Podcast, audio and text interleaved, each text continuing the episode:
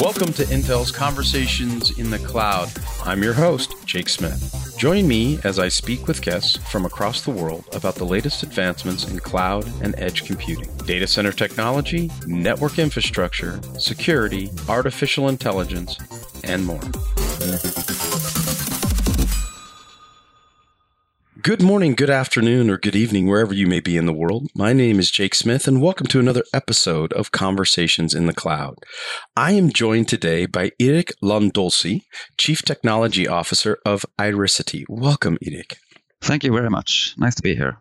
Eric, can you tell us a little bit about yourself and, as importantly, tell us about Irisity and what you're working on? Sure. My name is Eric Landolsi. I'm the CTO, so Chief Technical Officer of Irisity.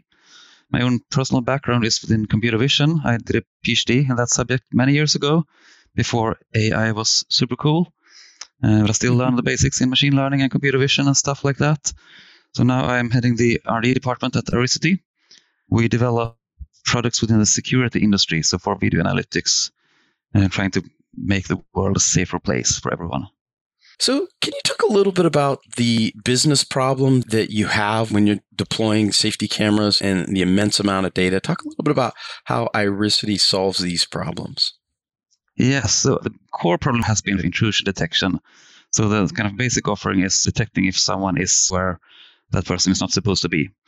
Uh, on top of that, we are supplying additional functions such as violent behavior detection, fall detection, detecting any kind of behavior which you would like to detect as a security operator that is not desired in that specific location. We connect lots of cameras to our system, and of course, that includes lots of challenges when it comes to throughput and so on, bandwidth and processing performance. So, the overall architecture is that we typically have one computer on a security site, or it can be hosted in the cloud. It doesn't really matter. It's one computer that runs the core analytics, and we try to make that computer connect to as many cameras as possible to keep down the hosting costs or the hardware costs for the customers. So we have a quite high focus on optimizing the performance of this core analytics part. We basically connect somewhere between 50 or 100 cameras on one computer, depending on the resolution and uh, other requirements. And then the alarms that we detect are sent to the cloud for further processing and distribution to whoever is interested in receiving these video alarms when something happened that they were interested in. You know, you guys have a very cohesive business plan and you offer a lot of intrusion detection capabilities, but you also have a pretty ethical perspective about anonymization. Can you talk a little bit about that, Eric? Yes. So, I mean, surveillance cameras, at least in, Sweden, uh, has sometimes a little bit of a bad connotation that people really don't like to be surveilled. So, we try to be really clear about that. What we do is really trying to protect people rather than pursue people. So it's not about some kind of like mass surveillance 1984 style. It's more about making sure that people are not where they're not supposed to be at all. And we do have some installations in sensitive areas like schools, for example, where the school owners are interested in knowing a little bit of what goes on at night on their schools. And since it's a sensitive area, you wouldn't want to expose your kids. Then we also provide anonymization as a function that these customers can enable.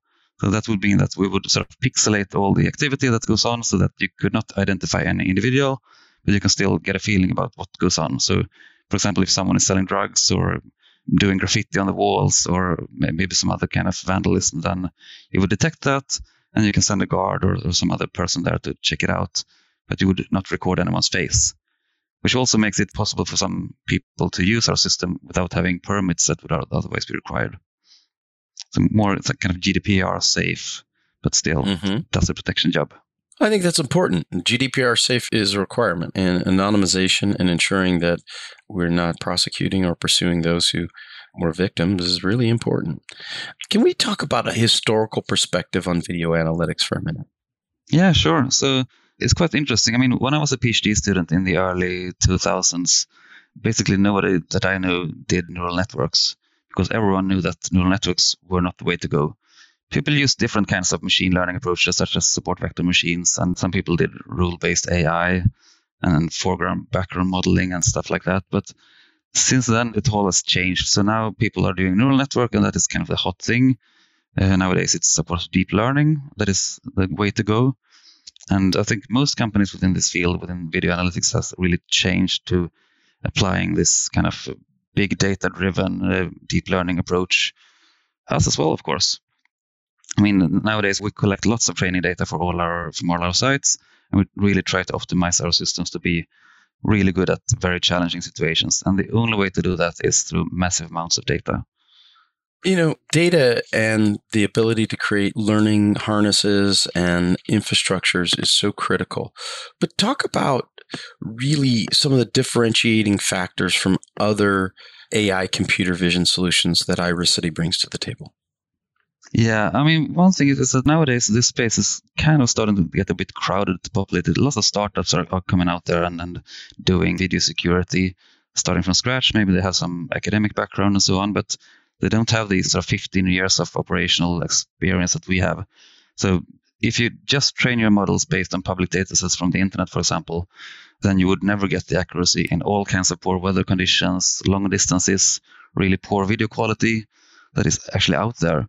So we kind of take pride in making sure that our system works with any camera anywhere, even if it's a 10 year old camera with poor resolution, maybe it's a low bandwidth connection with lots of compression artifacts and things like that. And it has to work anyway. Most sort of younger companies, they might be very good at making PowerPoints and so on, but they just don't have these 15 years of data collection and experience that we do. I think that is one thing.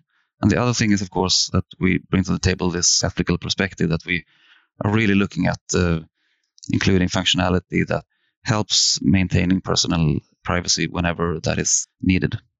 You know, it's so important to take that perspective at all times. And I think we should all be taking that perspective. And I applaud Irisity for that. Can you talk a little bit about your recent acquisition? I think our listeners would want to know, and I think it's really cool.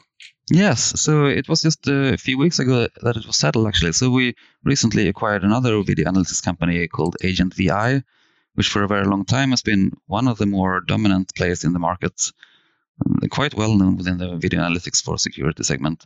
And they had quite a similar journey as, as we had. So they started in the mid 2000s doing like pre deep learning computer vision like everyone else, foreground background modeling, classical approaches. Then they switched to deep learning, data driven approaches a few years ago, same as we did. We're kind of both struggling a little bit with a marketplace that is getting more and more crowded with all these startups. We thought that, hey, why not join forces and together we can be a stronger player. And now I would say that we are actually one of the larger companies within this field within Europe that is not tied to a particular camera brand. So some of the camera brands do analytics themselves. For example, Bosch and Avigilon, they both do software and cameras, but we try to be independent. So our customers may have cameras from any vendor, and they might already have thousands of cameras installed out there. And they don't need to replace all the cameras in order to get the AI to work. They can just hook up our system and it will do the job.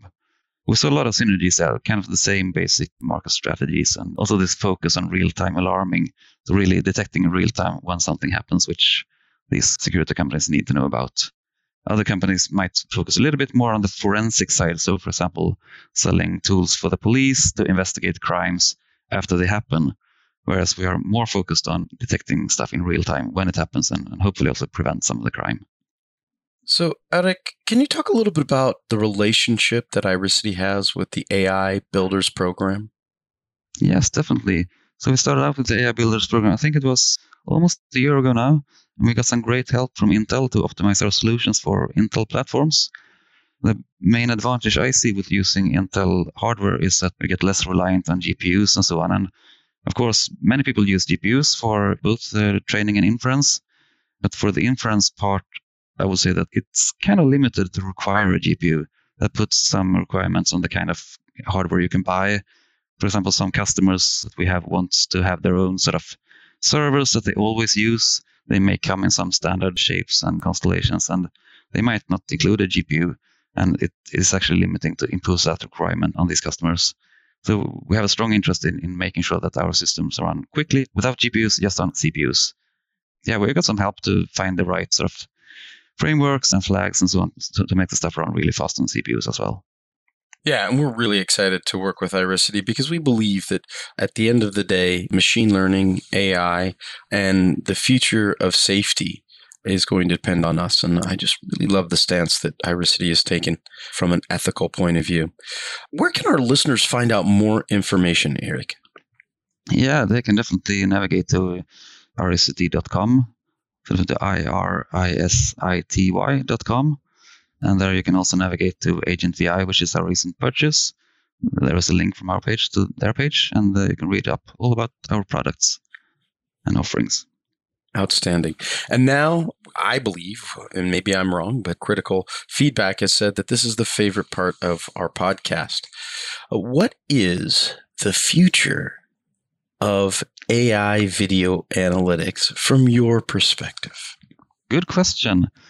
I would say that the future is to be able to provide maximum security with minimal invasions of personal privacy.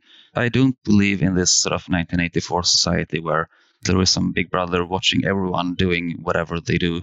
I believe that by developing specific algorithms for very specific stuff that you want to avoid, you don't need this big brother person looking at what you do. You can have a trigger when someone fights in a public place. You can have a trigger where when someone steals your car. You can have a trigger where someone paints graffiti on a wall.